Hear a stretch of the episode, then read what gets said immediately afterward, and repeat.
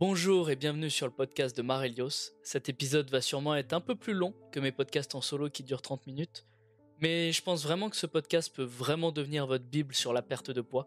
J'ai passé beaucoup de temps pour essayer de créer l'épisode le plus optimal, que ce soit pour une personne qui n'y connaît rien et à la fois apprendre des choses aux expérimenter.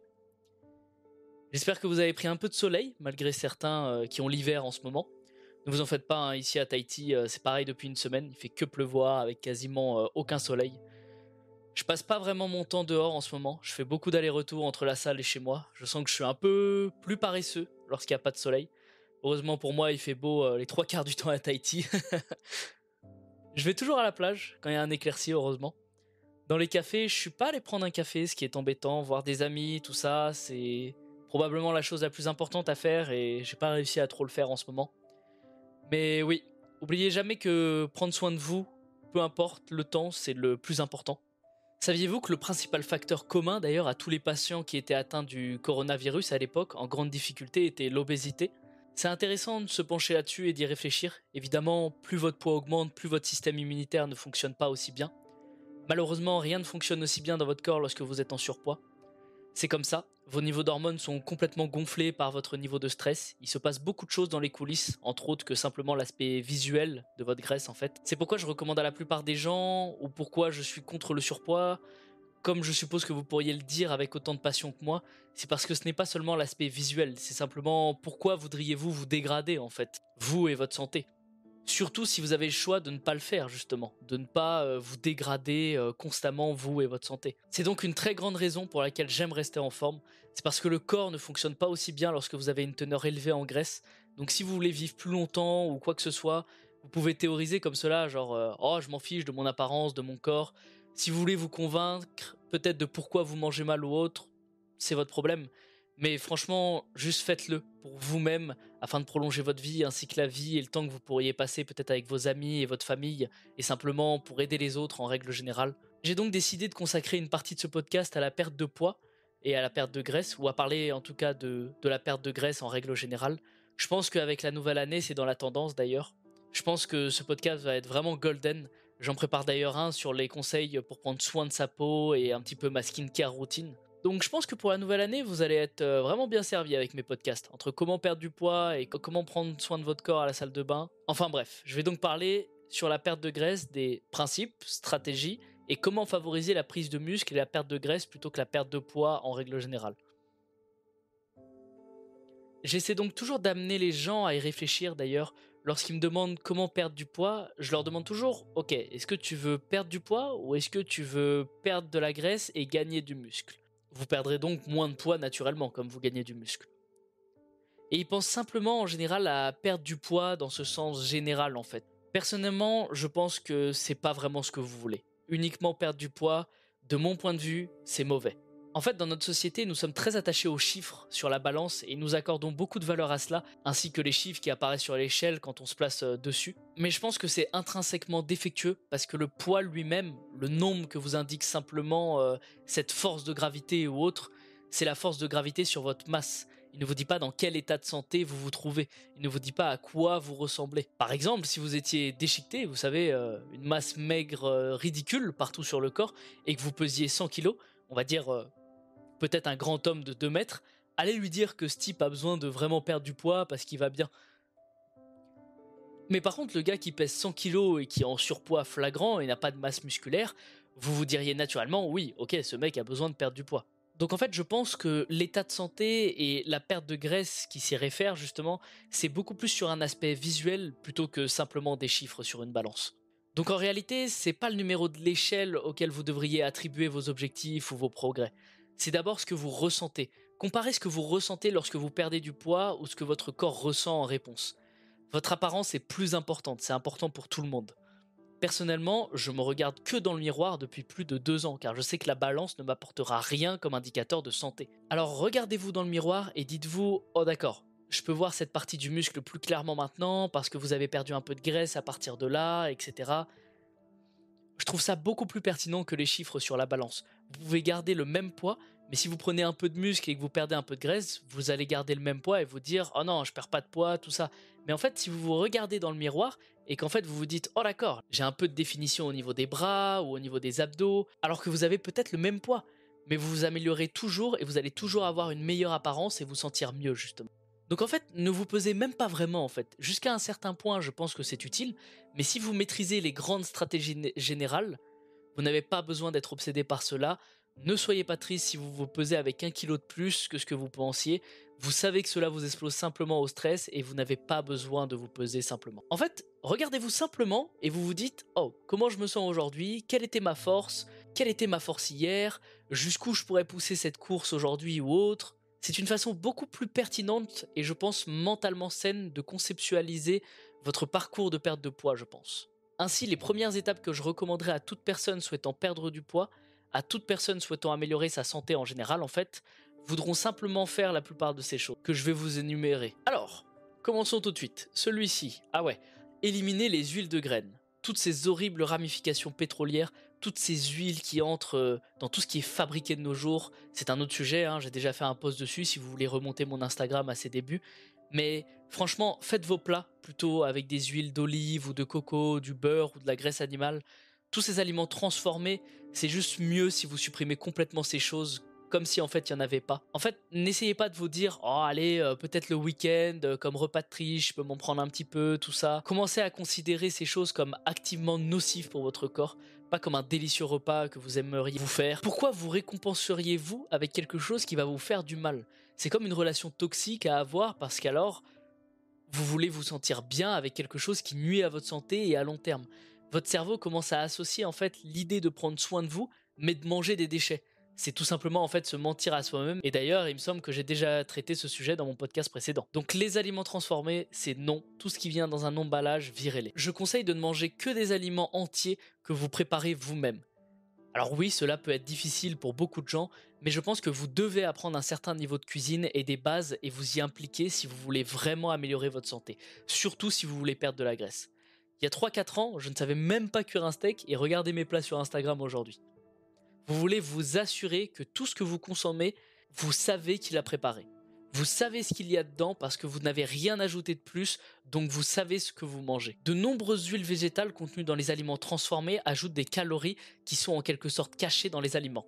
Ainsi, les gens peuvent manger jusqu'à 600 calories s'ils contiennent beaucoup d'huile végétale, comme l'huile de canola par exemple, s'ils mangent des muffins ou quelque chose du genre. C'est un shortening végétal, plus communément appelé graisse alimentaire courant, qu'ils utilisent dans des produits de boulangerie produits en masse et des choses comme ça, au lieu du beurre ou des produits plus chers. Ainsi, ils mettent des huiles végétales dedans, les gens mangent ça, et en fait ce sont des calories supplémentaires un peu fantômes qu'on ne sait pas, et tout cela est d'ailleurs très inflammatoire en plus. Donc mangez uniquement des aliments complets que vous préparez vous-même en prenant du temps. C'est tellement facile en fait de préparer des repas, et pourtant ça stupéfie toujours autant les gens. Tu cuisines juste un peu plus au dîner pour faire ton déjeuner de demain et ensuite le petit déj qui peut être composé de flocons d'avoine avec des fruits et tout est prêt pour le lendemain. Après, l'esthétisme des plats viendra bien sûr. Peut-être que vos compétences culinaires doivent se développer un peu avant que cela n'arrive, mais vous préparez un repas fait maison avec des ingrédients de bonne qualité, vous ne pouvez pas me dire que ce truc n'a pas meilleur goût que les trucs transformés fabriqués à la poubelle qui sont pleins de colorants artificiels et d'huile. Ce n'est pas de la nourriture à ce stade-là. C'est cette étrange approximation de nourriture chimique qui sort par centaines de milliers à l'arrière des canyons et on se demande Waouh, qu'est-ce qui se passe ici? Quoi qu'il en soit, je n'aime pas vraiment ce genre de choses, mais je conseille à tout le monde de s'en débarrasser pour ceux qui ne veulent pas s'en débarrasser ou qui ne pensent pas forcément s'en débarrasser.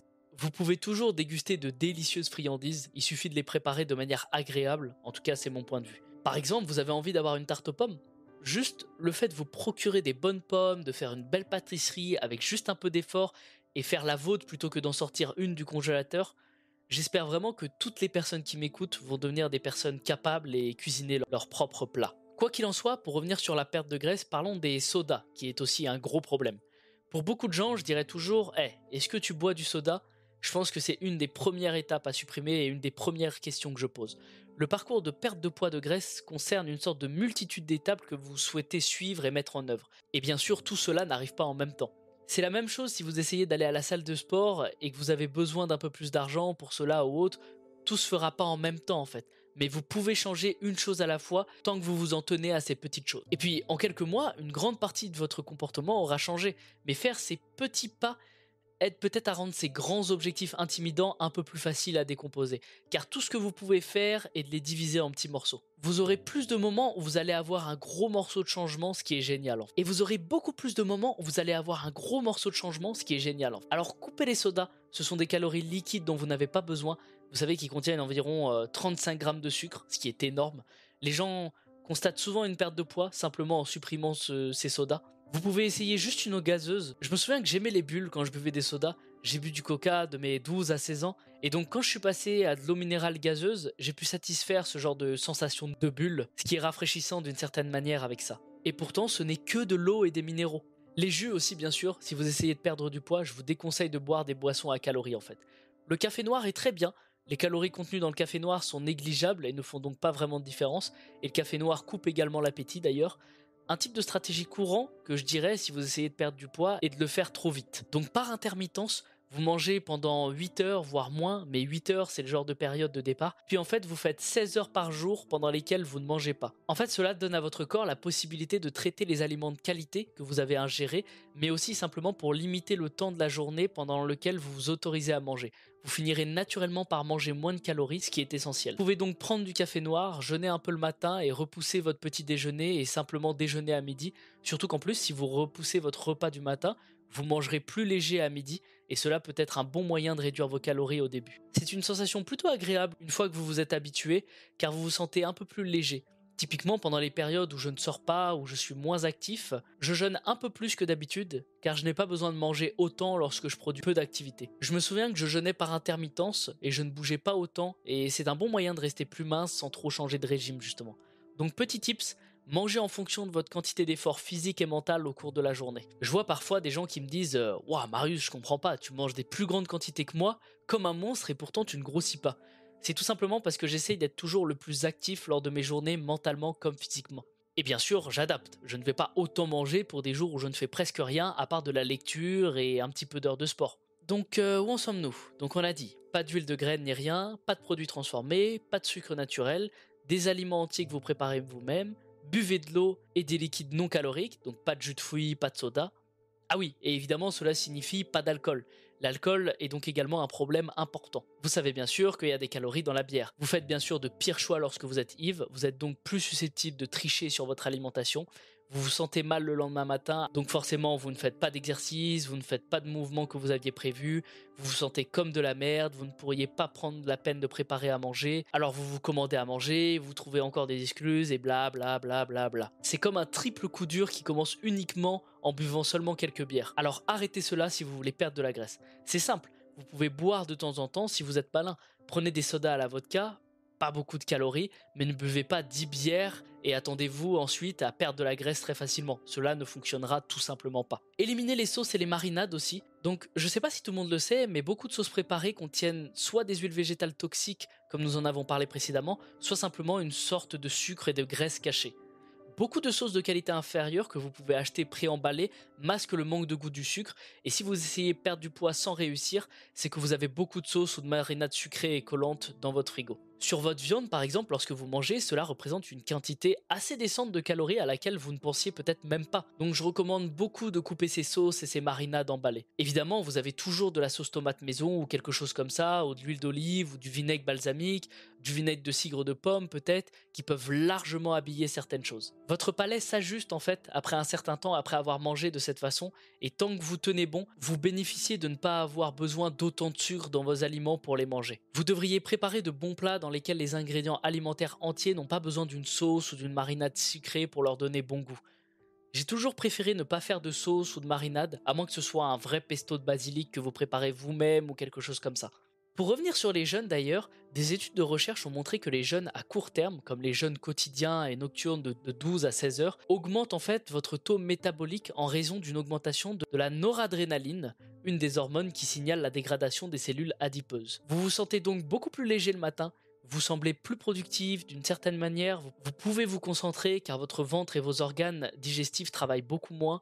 Je trouve qu'écrire et trouver des idées est plus simple si je n'ai pas trop mangé. Donc je prends juste un café ou quelque chose avec pour l'accompagner, comme un simple fruit ou un croissant. Je trouve que cela vous aide à rester en forme. Vous vous sentez juste plus fin et serré lorsque vous jeûnez, même par intermittence Vous avez juste vos calories où vous mangez dans cette fenêtre de 8h, de 10h du matin à 18h, faites-le doucement bien sûr. Et d'ailleurs, je pense que ça vous fera mieux dormir aussi. Lorsque vous prenez un repas copieux juste avant de vous coucher, la digestion dégrade en quelque sorte une grande partie de l'énergie et du flux sanguin de votre corps. C'est donc pas vraiment optimal d'avoir cette lourdeur au coucher en termes de qualité de votre sommeil. Vous pouvez toujours vous entraîner doucement à jeun. J'aime courir ou marcher doucement à jeun le matin, mais je n'aime pas vraiment m'entraîner à jeun en général. Faire ma grosse séance de sport, c'est pas vraiment mon style. J'aime avoir pris un bon repas quelques heures avant généralement car je m'entraîne l'après-midi. Je me sens alors bien fort et rassasié, plus que lorsque je jeûne avant la salle. Certaines personnes préfèrent faire comme ça, donc euh, ça va dépendre de vous, j'imagine. Cela ne fera probablement pas une grande différence tant que le nombre total de calories que vous consommez est suffisant pour votre croissance, ou si vous essayez de perdre du poids, si les calories sont suffisamment faibles. Que l'on s'entraîne vite ou pas, hein, ce n'est pas vraiment grave.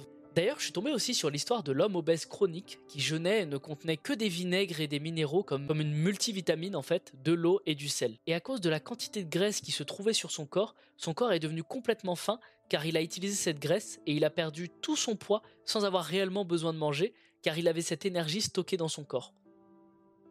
Et en fait, il allait tout simplement bien. C'est une étude scientifique, pas une histoire. Hein. J'essaierai de vous la retrouver, vous pouvez peut-être le chercher par vous-même, mais ouais, il s'en est sorti sans manger pendant longtemps, plusieurs mois je pense. C'est ce qu'il lui a fallu pour perdre toute sa graisse. Mais il l'a fait en toute sécurité et évidemment il était sous surveillance. Je ne recommande pas aux gens de faire cela bien sûr, à moins qu'ils soient bien encadrés par un professionnel qui est impliqué. Vous voulez vous assurer aussi que votre consommation de sel est toujours élevée afin de ne pas avoir de crampes ni de maux de tête. Et ainsi vous pouvez retenir davantage d'eau. Le sel est essentiel dans le corps pour retenir l'eau que vous avez consommée, le sodium hein, bien sûr, donc avoir le sodium dans un bouillon d'os est une bonne chose que certaines personnes font rapidement juste pour obtenir ces vitamines et minéraux sans beaucoup de calories, mais je pense toujours que la bonne façon est simplement de boire de l'eau. J'ai d'ailleurs aussi déjà fait un post justement sur le sodium et l'eau, donc n'hésitez pas à aller le voir sur mon Instagram. Le jeûne d'ailleurs aussi a quelque chose d'assez spirituel, je trouve, un peu comme une épreuve à surmonter à la fois physique mais surtout très mentale. C'est l'un des enseignements courants dans le domaine spirituel des choses qui est le jeûne. Vous savez, le ramadan ou le carême sont bien sûr des types de jeûnes, presque toutes les cultures ou religions, en fait, à un moment donné, ont quelque chose à voir avec le jeûne, et il est intéressant de voir que chaque culture s'est déjà penchée sur le sujet. Donc il y a bien sûr évidemment quelque chose de spirituel là-dedans, je pense que vous vous sentez beaucoup plus connecté avec vous-même, en fait, lorsque vous jeûnez. Personnellement, je n'ai jamais été adepte des conseils des concepts de nouveaux régimes ou techniques dans l'alimentation, car pour moi c'est un sujet linéaire qui ne progresse pas beaucoup en fait au fil des années. C'est pas pour rien que l'on recommande les mêmes aliments et repas à quasiment tous les sportifs de haut niveau de différents sports depuis des centaines d'années. Mais le jeûne fait pour autant partie intégrante de l'histoire de l'homme depuis des milliers d'années. C'est juste dommage que tout le monde utilise ce mot à sa sauce de nos jours pour faire du buzz ou de l'argent sur des personnes. Donc pour les débutants qui voudraient jeûner, commencez par une fenêtre de 8 heures, donc de 10h du matin à 18h, qui est faisable pour tout le monde je pense. Vous savez, couper ses collations juste avant de vous coucher ou pendant la nuit si vous vous réveillez au milieu de la nuit. Manger à la même heure chaque jour est une tâche importante aussi. Le maintien d'une horaire alimentaire régulier peut améliorer la réponse métabolique au repas, votre corps apprend et se dit en quelque sorte d'accord, nous recevons des nutriments à ce moment-là de la journée, nous commençons à s'y préparer en préparant peut-être la digestion à ces moments-là et en sécrétant certaines hormones, certaines hormones qui vous donnent faim ou moins faim à ces moments-là, parce qu'il sait que c'est à ce moment-là que la nourriture arrive ou n'arrive pas. En fait, le rythme circadien est très impliqué dans votre nourriture. Ne sautez pas le petit déjeuner un jour pour le manger le lendemain. Ou par exemple, ne grignotez pas le soir également. Gardez la quantité et le volume constant et aux mêmes heures chaque jour. Si vous gardez le même volume et la même quantité de nourriture que vous mangez, votre corps s'habitue à la traiter, il a besoin de le trier. Tout simplement de s'habituer à préparer plus ou moins de repas. Et en fait, en gardant la même régularité dans vos repas, vous éviterez de manger accidentellement plus ou moins de calories que ce que dont vous avez besoin. Si vous avez la même quantité que celle que vous avez mesurée auparavant en termes de vos objectifs caloriques, vous y tenez chaque jour, vous savez que vous mangez la quantité dont vous avez besoin, les collations sont les mêmes, etc. C'est un autre aspect du maintien d'une routine et il est plus facile de s'y tenir une fois que vous avez cimenté ces rainures mentales en fait. Tu vas te dire, ok, je coupe cette quantité de poulet, je l'emballe avec telle quantité de riz, je vais avoir deux bananes à tel moment, etc., etc., à la même heure chaque jour. Plus vous pouvez intégrer ces choses dans vos routines, plus elles seront faciles. Il y a aussi le mythe du mode famine que je voulais aborder rapidement, où il faut 3 jours ou 4 semaines de restrictions caloriques extrêmes pour que le corps régule négativement le métabolisme.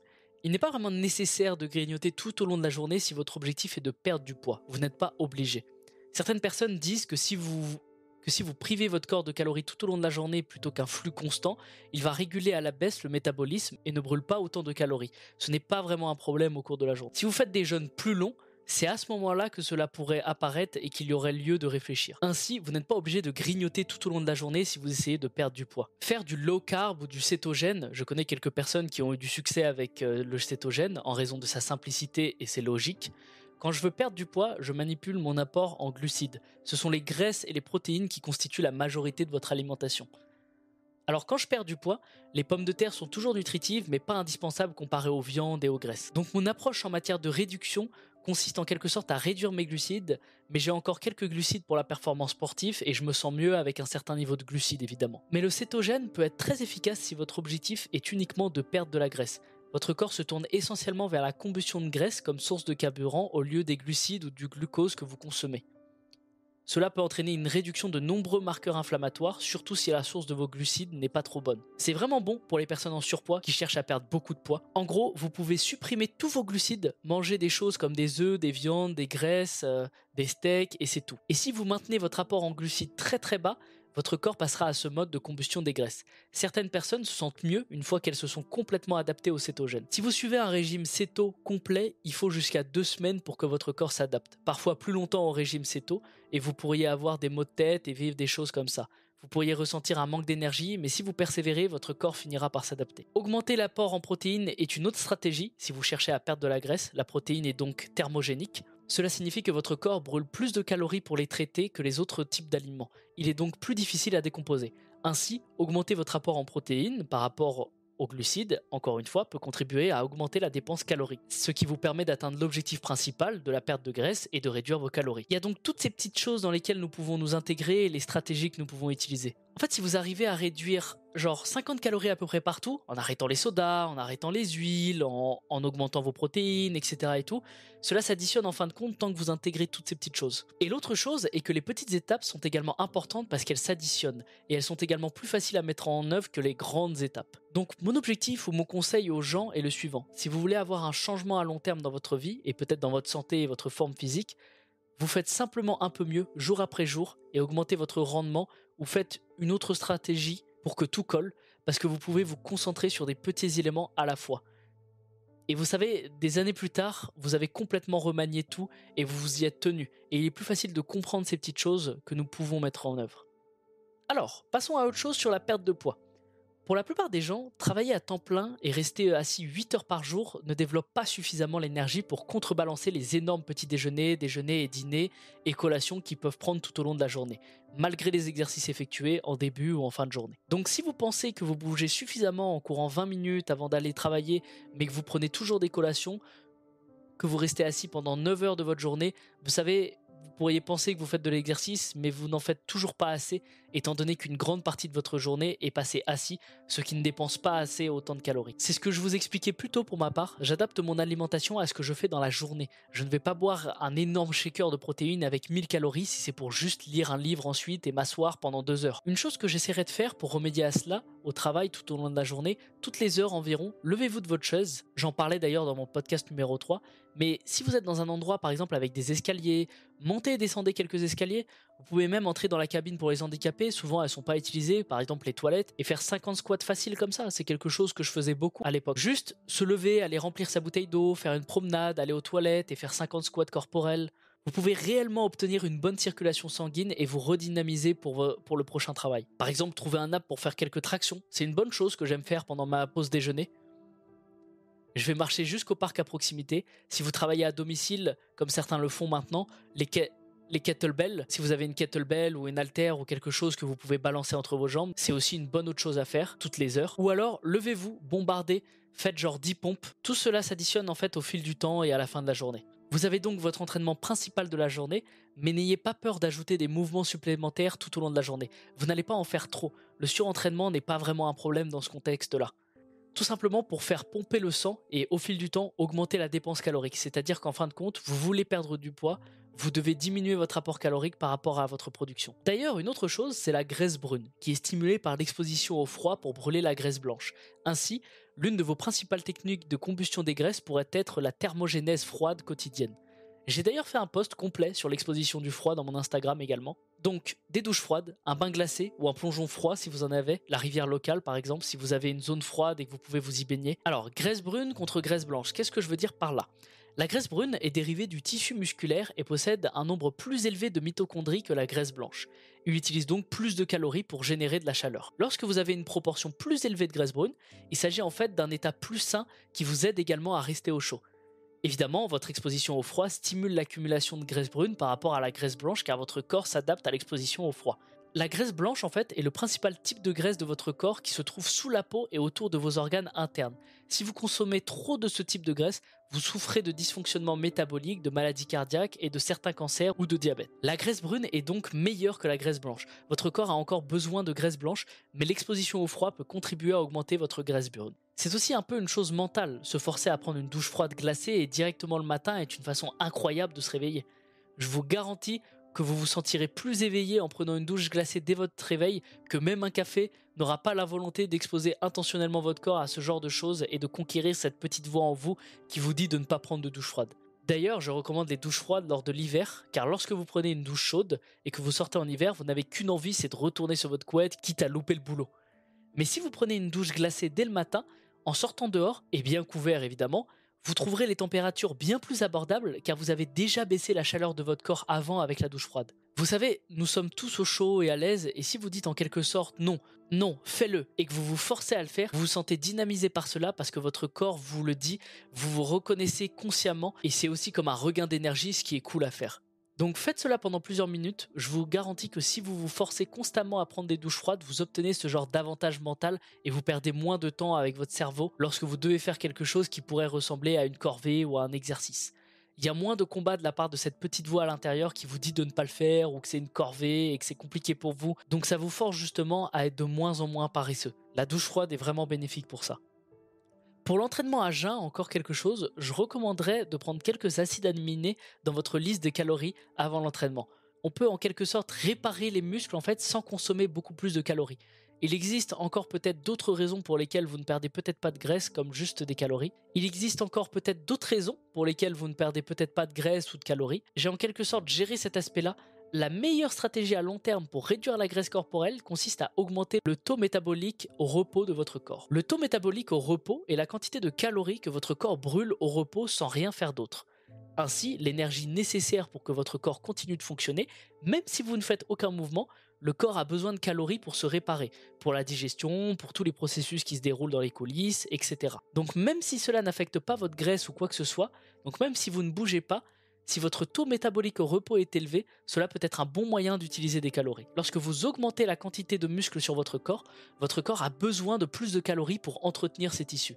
L'entretien du muscle est métaboliquement plus coûteux que celui des autres types de tissus corporels. C'est pourquoi d'ailleurs les bodybuilders possédant d'énormes quantités de muscles peuvent consommer plus de 4000 calories par jour sans prendre de graisse. En conclusion, plus vous avez de muscles, moins vous pourrez prendre facilement de la graisse. C'est pourquoi justement au début de mon podcast, j'ai expliqué qu'il est préférable de partir sur une perte de graisse et une prise de muscle plutôt que simplement un régime avec une balance et une perte de graisse naturelle. Vous pourriez penser que c'est étrange si vous ne comprenez pas la biologie qui se cache derrière, mais certaines personnes, si elles sont plus grandes et plus musclées, peuvent prendre ces énormes repas sans prendre la moindre once de graisse. C'est donc un long chemin à prendre, et bien sûr c'est sur de long terme, mais augmenter votre masse musculaire va vous permettre justement de perdre des calories sans rien faire. C'est juste l'énergie que votre corps utilise en arrière-plan et vous n'êtes pas obligé d'y penser ou de faire quoi que ce soit. Donc si vous essayez d'employer des stratégies pour augmenter ce taux métabolique au repos, c'est un autre excellent moyen. Je pense que c'est l'un des meilleurs moyens à long terme pour virer la graisse. Donc si vous essayez d'employer des stratégies pour augmenter ce taux métabolique au repos, je pense que c'est un autre excellent moyen, et je pense d'ailleurs que c'est le meilleur moyen à long terme si vous voulez virer la graisse de votre corps. De plus, l'entraînement basé sur la résistance, consistant à soulever des poids, est la seule forme d'exercice qui continue à brûler des calories même après que vous ayez arrêté de vous entraîner de manière significative. Ainsi, votre métabolisme est activé, vos muscles envoient en quelque sorte plus de signaux au corps indiquant qu'ils ont besoin de calories et d'acides aminés pour se réparer, et ainsi, soulever des poids sera plus rentable que courir, car vous brûlez des calories même après vous être arrêté. De toute façon, je pense que vous le voyez quand vous allez à la salle et que vous allez sur un tapis de course et que vous courez pendant une heure mais que vous avez perdu à peine 500 calories. alors qu'une bonne séance de sport de musculation de 45 minutes vous fait perdre peut-être plus de 800 calories. Et aussi bien sûr prendre du muscle, ce qui va augmenter votre taux métabolique au repos. Cela ne se produit pas vraiment dans les activités cardiovasculaires. Vous bénéficiez certes des avantages du cardio, mais en ce qui concerne le fait de continuer à brûler des calories après avoir arrêté, ce n'est pas aussi bon que la musculation justement. Si votre niveau de stress est très élevé, votre cortisol est justement trop élevé, ce n'est pas un très bon environnement pour que votre corps perde de la graisse. Votre corps libère du cortisol lorsque vous êtes stressé. Le cortisol active des fonctions essentielles à votre survie, telles qu'une tension artérielle plus élevée et une prise de décision rapide. Quand votre corps a l'impression d'être pris dans un environnement stressé où il pourrait être dangereux, vous êtes dans une situation de survie. Vous activez toutes ces choses qui nous font réagir à notre environnement et nous mettent constamment en alerte. Mais lorsque vous êtes dans cet état, vous inhibez des fonctions non essentielles telles que la fonction immunitaire, la digestion et la synthèse des protéines. Ce sont des choses que votre corps considère comme moins importantes dans un environnement de combat ou de fuite où il existe une menace perçue. En fait, c'est même pas nécessaire que ce soit dangereux. Si vous êtes constamment stressé, c'est le même genre de résultat lorsque votre cortisol est élevé. Vous inhibez votre digestion, votre fonction immunitaire, ce n'est pas un très bon état si vous voulez fonctionner à un niveau optimal, ce qui signifierait que votre corps réduirait sa teneur en graisse. Donc si vous ne dormez pas par exemple suffisamment, c'est un problème majeur pour la perte de graisse. Si vous réparez votre sommeil, vous constaterez souvent une augmentation de la masse musculaire et une diminution de la teneur en graisse, car tout fonctionne mieux dans le corps.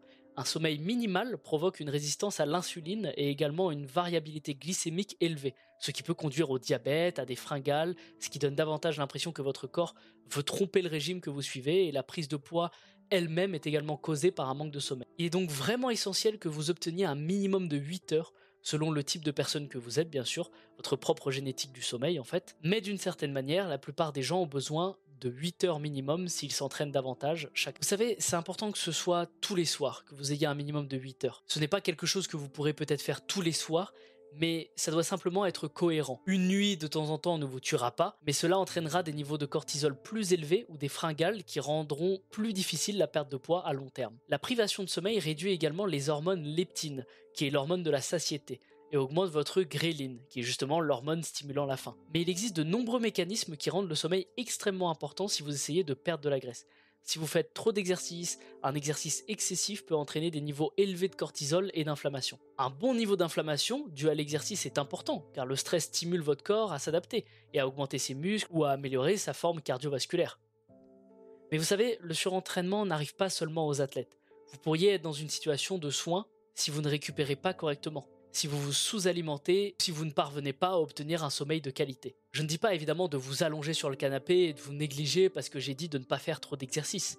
Ne vous entraînez pas tous les jours sans une alimentation et un sommeil approprié. Sinon, votre cortisol sera partout toute la journée et votre corps ne reviendra pas à cet environnement optimal où il peut réduire votre teneur en graisse et augmenter votre masse musculaire. Une sorte de corollaire à celui de trop d'exercices et trop de cardio. D'ailleurs, beaucoup de gens essaieront de faire plus de cardio pour perdre de la graisse. Lorsque vous pratiquez des exercices aérobiques, votre corps veut travailler aussi efficacement que possible tout en produisant le plus grand rendement physique en termes de déplacement de votre corps sur une distance. Ainsi, lorsque vous effectuez ces séances cardio extrêmement longues avec un volume et une fréquence croissante, parce que vous pensez que plus vous faites, plus votre teneur en graisse sera faible, cela indique essentiellement à votre corps qui veut perdre du poids inutile tout en stockant de l'énergie utilisable pendant ces longues séances de cardio.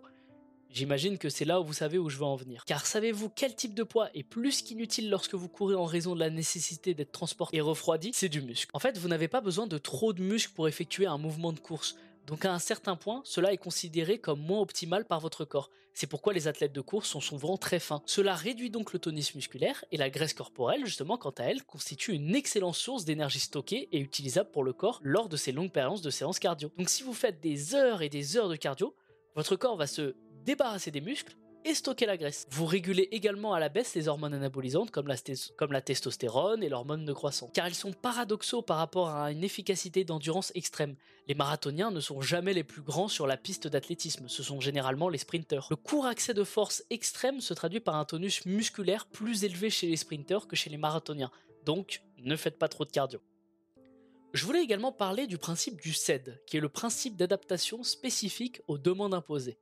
Cela signifie donc que votre corps finira par s'adapter aux exigences que vous lui imposez, à tel point que si vous répétez la même routine d'exercice, votre corps s'y adapte et finit par utiliser moins de calories et reçoit moins de gains du même entraînement. Donc même si vous soulevez la même quantité de poids et faites le même nombre de répétitions, votre corps reçoit un message de tout ce que vous lui faites subir, donc il finira par utiliser moins d'énergie pour la même quantité de production car il y est habitué. Donc quelque chose que vous pouvez faire pour modifier votre routine si vous ne voyez aucun résultat pour essayer de réduire votre graisse, sont de combiner des exercices, en faisant par exemple des supersets, des périodes de repos actifs si vous ne faites rien. Attendre simplement sur le banc, vous appuyer sur quelque chose entre les séries, c'est vraiment quelque chose qui n'est pas bénéfique. Donc simplement vous promener en fait dans la salle de sport tant que vous êtes au repos, c'est beaucoup mieux que d'être complètement au repos. Donc pendant vos séances de sport, essayez d'être toujours le plus actif et de ne pas avoir de grands moments de repos où vous êtes assis sur le banc à rien faire, à regarder votre téléphone. J'ai récemment posté sur mon Insta un type d'entraînement pour débutants, mais finalement qui s'adapte à tous en faisant des supersets pour tout le corps, donc n'hésitez pas à aller check également. Donc Entraînez-vous à l'extérieur, changez le centre de gravité de certains exercices, sous différents angles, ou entraînez-vous à un autre moment de la journée. Toutes ces choses, en fait, bousculent votre corps et imposent une demande énergétique plus élevée, augmentant votre dépense calorique, et cela peut être optimal si vous souhaitez diminuer votre graisse. D'où le fait que je vous disais que faire 50 squats dans les toilettes ou des tractions à l'arbre ou aller marcher à des heures aléatoires de la journée pour faire des pauses est bénéfique pour vous. Euh, alors, un déséquilibre hormonal aussi peut être la raison pour laquelle vous ne perdez pas autant de graisse qu'un dérèglement endocrinien. Par exemple, avec un dérèglement endocrinien, les déséquilibres hormonaux peuvent être causés par l'exposition à des produits chimiques tels que les pesticides, les plastiques, un stress externe tel qu'un stress relationnel ou financier, un stress interne tel que des virus, l'accumulation de métaux lourds et les fluctuations de la glycémie, les contaminants alimentaires en général, les carences, les micronutriments critiques ou une mauvaise santé digestive tout simplement. si vous pouvez augmenter votre testostérone, cela va grandement changer votre alimentation. Donc si vous pouvez augmenter votre testostérone, que ce soit par une nouvelle alimentation, des changements nutritionnels, de digestion, réduire votre stress, cela créera globalement un meilleur environnement pour stocker la masse musculaire et perdre de la graisse corporelle sur le corps. Assurez-vous donc de consommer des graisses animales de haute qualité le cholestérol qu'il contient est essentiel à la production de testostérone et d'autres hormones. Les œufs sont donc importants, les viandes animales grasses également, les steaks avec de la vraie graisse marbrée, les produits laitiers aussi également. Filtrez votre eau aussi pour éliminer certains des contaminants qui pourraient s'y trouver. J'ai juste un filtre en céramique que vous remplissez par le haut et qui s'écoule ensuite par gravité, ce genre de filtre en pierre. Un système bon marché où vous pouvez installer un système de filtre complet simple dans votre évier. J'encourage vraiment tout le monde à le faire, à se procurer un filtre à eau Utilisez des produits en verre ou en acier inoxydable plutôt que du plastique. Les poêles à frire également, le matériau anti-adhésif peut s'infiltrer dans vos aliments et n'est pas trop bon à consommer en raison d'un éventuel perturbateur endocrinien. Donc si vous voulez simplement éliminer autant que possible toutes ces sources externes de ces choses, utilisez du verre, ne mettez pas de plastique au micro-ondes, n'utilisez pas de plastique du tout d'ailleurs. Euh, des poêles à frire en inox, c'est ce que j'utilise. Je sais que celles en fonte sont également bons. Euh, d'ailleurs, pour parler un peu des principales carences en micronutriments que vous pourriez avoir et qui altèrent votre production hormonale, des recherches ont montré en fait que des carences spécifiques en micronutriments sont associées à la prise de poids et à l'obésité justement. Donc parmi ces micronutriments, les plus importants sont la vitamine D. Assurez-vous de consommer du soleil, du chrome, de la biotine, de la théamine, des vitamines B et des antioxydants. Le métabolisme et la résistance à la perte de poids sont également affectés négativement par des carences en magnésium, bore, vitamine A, vitamine K2 et choline. Donc ce sont des choses sur lesquelles vous pouvez enquêter si vous voulez faire des recherches Google et voir ou peut-être obtenir des analyses de sang pour vérifier justement vos niveaux de ces nutriments particuliers. En tout cas, si vous voyez que vous êtes déficient, cela va nuire à votre parcours de perte de graisse sur le long terme. Piou je pense avoir fait le tour euh, de la perte de graisse. J'espère que vous avez rassemblé beaucoup d'informations grâce à ce podcast sur la perte de graisse. Ce sera tout pour moi en tout cas. Je vous remercie encore pour votre écoute. Si vous souhaitez soutenir l'émission, comme d'habitude, le partage, les commentaires, les j'aime et les 5 étoiles sur les plateformes d'écoute sont les meilleurs. Sinon, ça a été un plaisir. J'espère que vous passerez une bonne journée. A plus et bonne fin de journée.